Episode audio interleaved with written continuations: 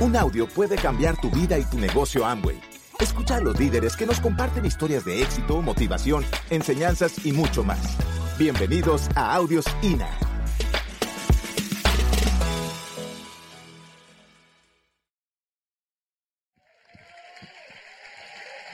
Oye,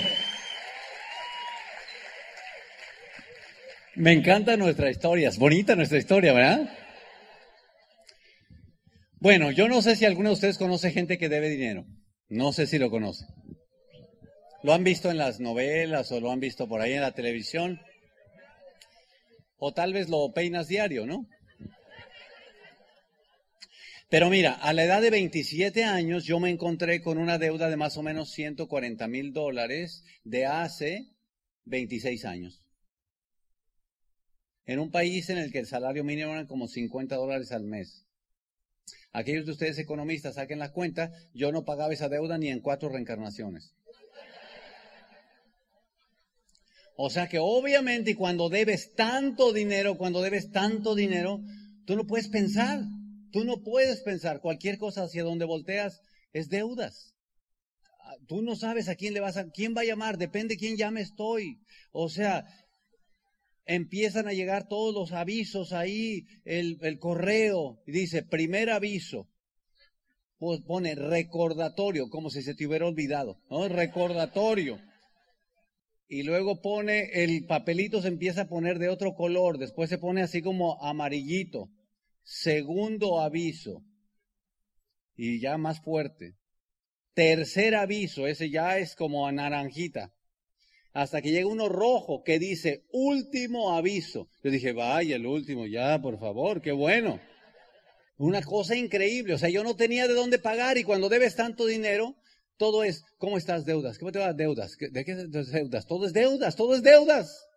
Y me meto a la junta esa, estamos viendo el plan, el show ese increíble, me cayó gordo el muchacho, todo estaba horrible, hasta que él dijo, el que llega a diamante puede pagar sus deudas. Así lo dijo.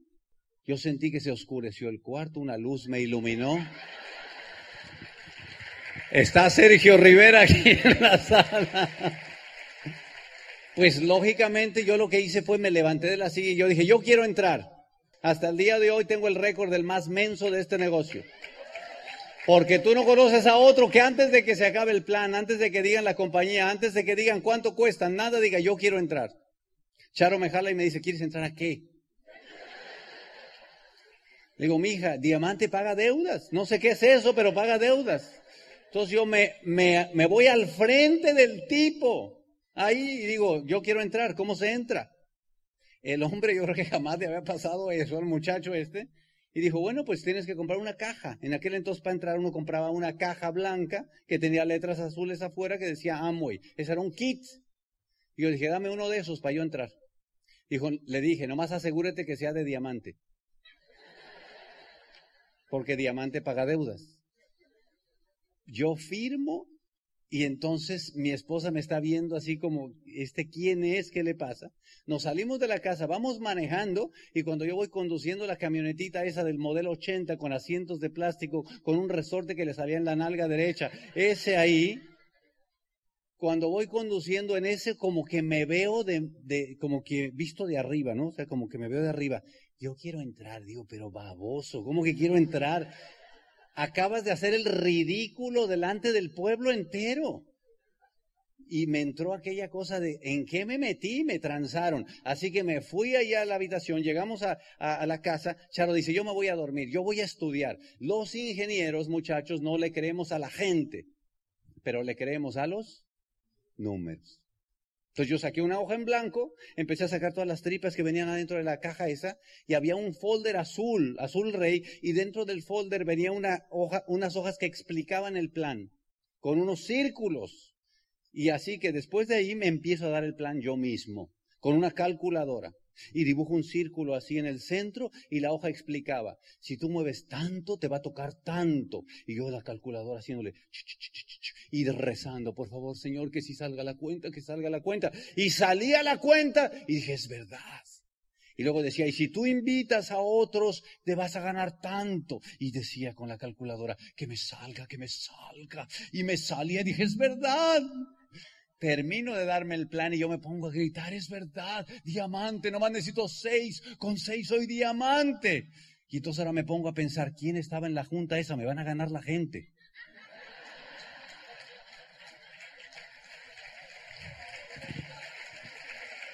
Y no solo eso, ahora me pongo a pensar, ¿a quién metemos primero? Porque yo tengo treinta y tantos primos hermanos, mis compañeros de la universidad. La mitad del pueblo es familia de Charo. Charo tiene un gimnasio, en el gimnasio está lleno de alumnas. ¿A quién ponemos primero? Entonces ahora me quiero dormir y no me puedo dormir. Vuelta para acá, vuelta para acá. ¿Cuáles van a ser mis líderes? Vuelta para acá. Y yo pensando, ¿cuál será el problema de esto? Si esto en seis meses llega uno diamante, eso es rapidísimo. Tres y media de la mañana, Charo me da un codazo y dice, ya duérmete, por favor. Al día siguiente en la mañana, siempre ha sido muy madrugadora, se levanta y dice, estuve pensando y nos salimos de eso. Así. Y yo le digo, no, no, no, no, nada de que estuvimos pensando. Tú estabas durmiendo, el que estaba pensando era yo. Y ella dijo, bueno, está bien, está bien. Si quieres tú seguirle, mira esto. No me duró ni unas horas nada más. Si tú quieres seguirle, pero no me toques a mi gente. Uy, el, se me cayó la lista ahí. Entonces voy con, voy con los cuñados y le digo, cuñados, pues hay que meterle mano a esto, pero ¿cómo se hace el negocio este? ¿De qué se trata? Los cuñados ya habían visto el plan otra vez, esta era mi primera vez, y le digo, yo creo que el negocio este es vender cajas. Pues yo compré una caja. Supongo que esto es venta de cajas. Entonces dijimos, ¿dónde se surte uno cajas para vender? Y dijeron, pues hay un almacén en Ciudad de México. yo dije, hasta allá. Eso eran casi tres horas. Dije, pues vamos a la Ciudad de México a surtirnos de mercancía para vender cajas. Y vamos a la Ciudad de México en la camionetita esa Mazda y llegamos ahí y compramos 80 kits. 80 para que alcanzaran para la semana. ¿Cómo se llama eso?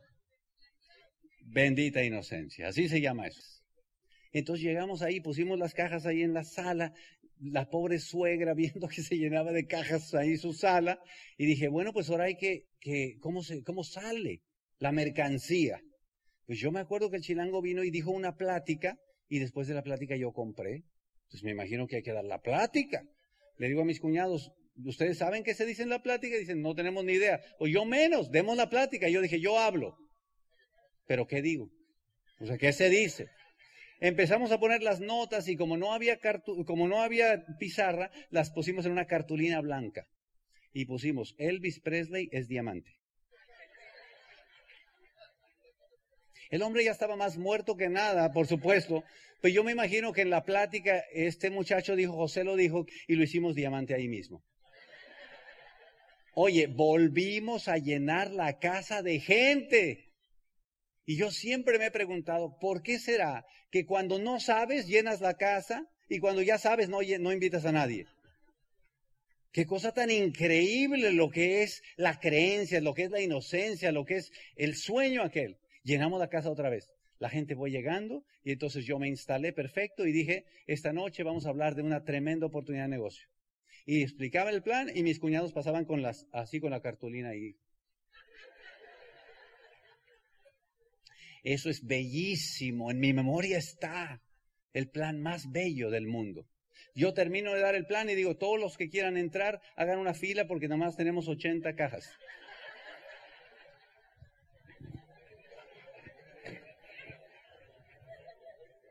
La gente hacía lo mismo que ustedes, nomás se reía y ya. Y se empezaban a ir. Y yo decía, no te vayas, no te vayas, no has comprado tu caja. Solo que lo quieras ver otra vez. Dijo, no, no lo quiero ver otra vez. Y se empezaron a ir. Y yo no sé si ustedes han oído la frase que dice, pueblo chico. Oh, también la conocen. Ok. O sea que esos que estaban ahí se empezaron a pasar la voz.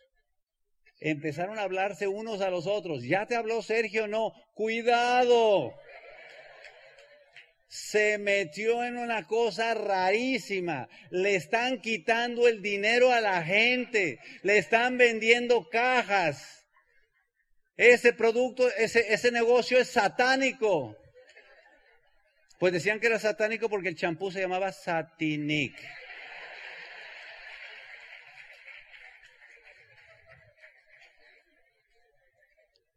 Los próximos días era increíble porque yo salía y la gente me veía y decía, ahí viene, y se iban para allá.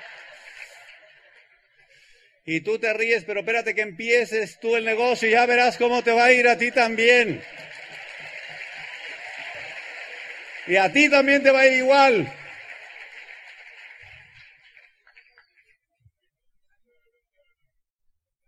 Que me está acabando el tiempo y todavía no paso del primer plan. Los días pasaron y no salían los dichosos kits. Ya no hallaba yo cómo hacerlo. Entonces me ocurrió fiarlos. Y de esa forma sí salieron todos. Hasta el mes pasado no me los habían pagado. Ya empiezo a sospechar que no voy a ver ese dinero nunca. Nadie entraba. Nadie entraba. Yo daba mi plan y nadie entraba. ¿Algún día te ha pasado que nadie entra? Voy a un seminario, dicen, lo que necesitas ir a un seminario. ¿Dónde es el seminario? En Ciudad de México. Todo era hasta Ciudad de México, todo era ahí. Ahí llegamos al seminario y me gustó el seminario. Me gustó porque vi un montón de gente, pues se veían normales, así como ustedes. Locos, pero más o menos al principio se veían así medio normales. Y entonces salen unos oradores al escenario que eran cubanos. Y en Tenancingo no hay muchos cubanos. Pues yo nunca había oído eso.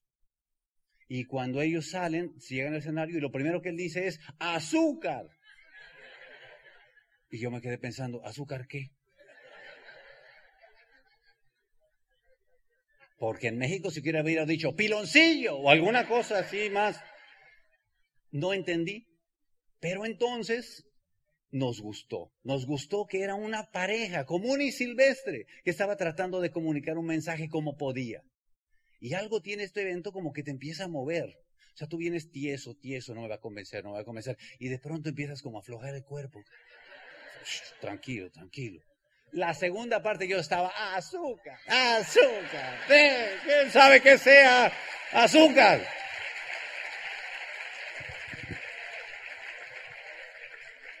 Salimos del seminario emocionados, seguimos dando planes, lo más que llegamos es al 9%. Charo estaba medio negativa porque decía que no, sé qué. Y dijeron, hay una junta en Ciudad de México para todos los que tengan más de 15 en su grupo. Yo tenía 80, ¿te acuerdas?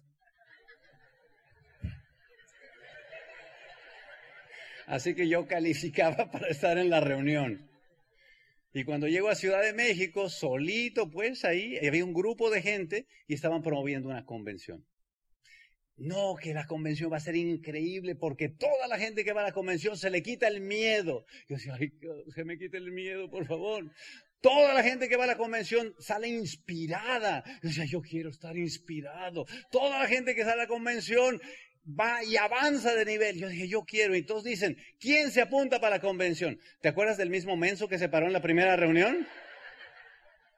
La misma cosa, yo. Y a ver, venga para adelante, pues me entregan un papel para juntarme a la convención y estaba en inglés. Ah, qué caro, ¿qué es esto? El papel decía Family Reunion, reunión familiar Atlanta, Georgia. Y yo dije, ¿qué es eso, reunión familiar? Yo no tengo familia en Atlanta, Georgia. Pues que para allá va porque usted ya dijo y no sé qué, y firme, le quedé un cheque. Y eso era un dineral. Y yo hago el cheque ahí, por supuesto que no tenía fondos, pero ahí lo del cheque. Y ahí vengo de regreso a Tenancingo para explicarle a Charo que no solamente no hemos ganado un peso en este negocio, no solamente no entra nadie en este negocio, sino que encima su marido se va que es que para Atlanta a una convención. Y bueno, pues me fui a Atlanta. Y cuando fui a Atlanta, llegué y bola de gringos ahí.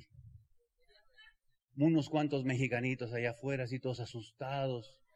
Todos los gringos gritaban, Go Diamond Break Seven, fired up. Pero cuando tú eres de Tenancingo nomás oyes, guau, guau, guau, guau, guau. No entiendes nada espantado. Nada me gustaba de la convención. La gente gritaba de una forma que parecía que estaban en un culto. Horrible.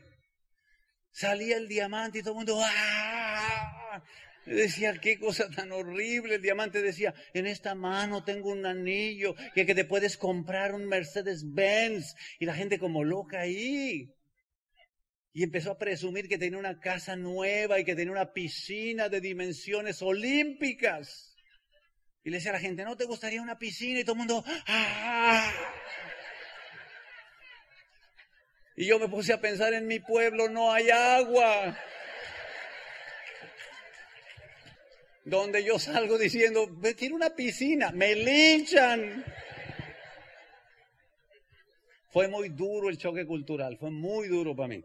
Al final de la convención esa, ya para el cierre, sale el líder de la convención, el líder del grupo, y sale un caballero vestido en traje de Superman. ¿Qué clase de líder sale a hacer el cierre en traje de Superman? Tenía puesto un marcador en el pecho y decía, yo soy Markerman. ¿Qué cosa más ridícula es esa? El líder. Y estoy allá atrás con otro criticando, ¿qué es eso? ¿Qué ridículo es ese? Y es el líder. Y me dice, no, no, lo que pasa es el caballero ese tiene como 200 diamantes en su grupo. Y yo dije, ¿y dónde están, dónde dan los trajecitos esos?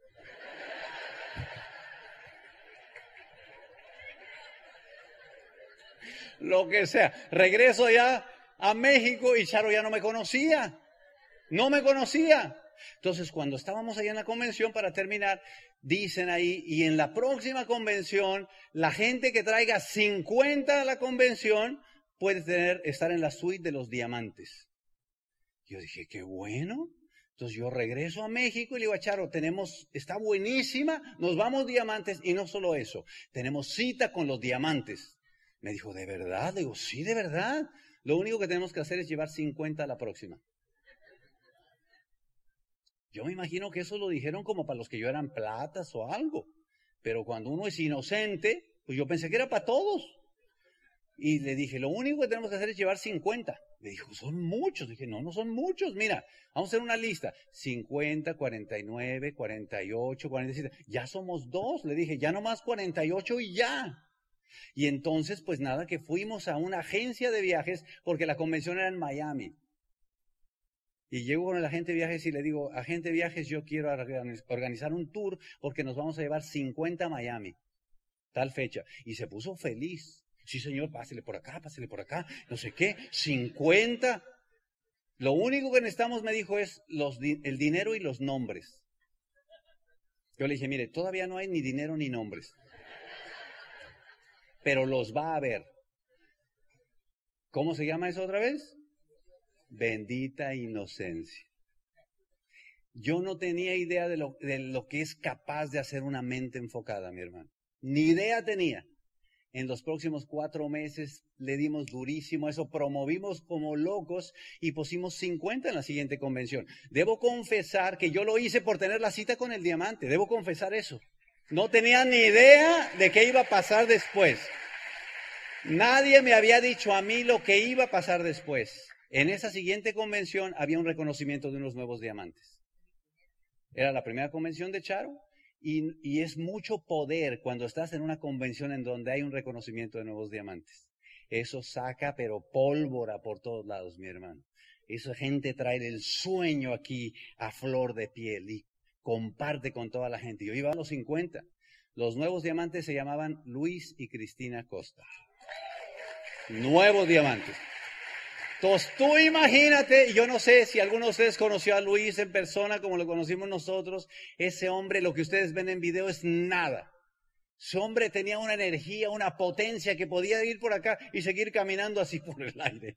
Increíble la pasión del hombre en el escenario la gente de nuestro grupo salimos todos disparados.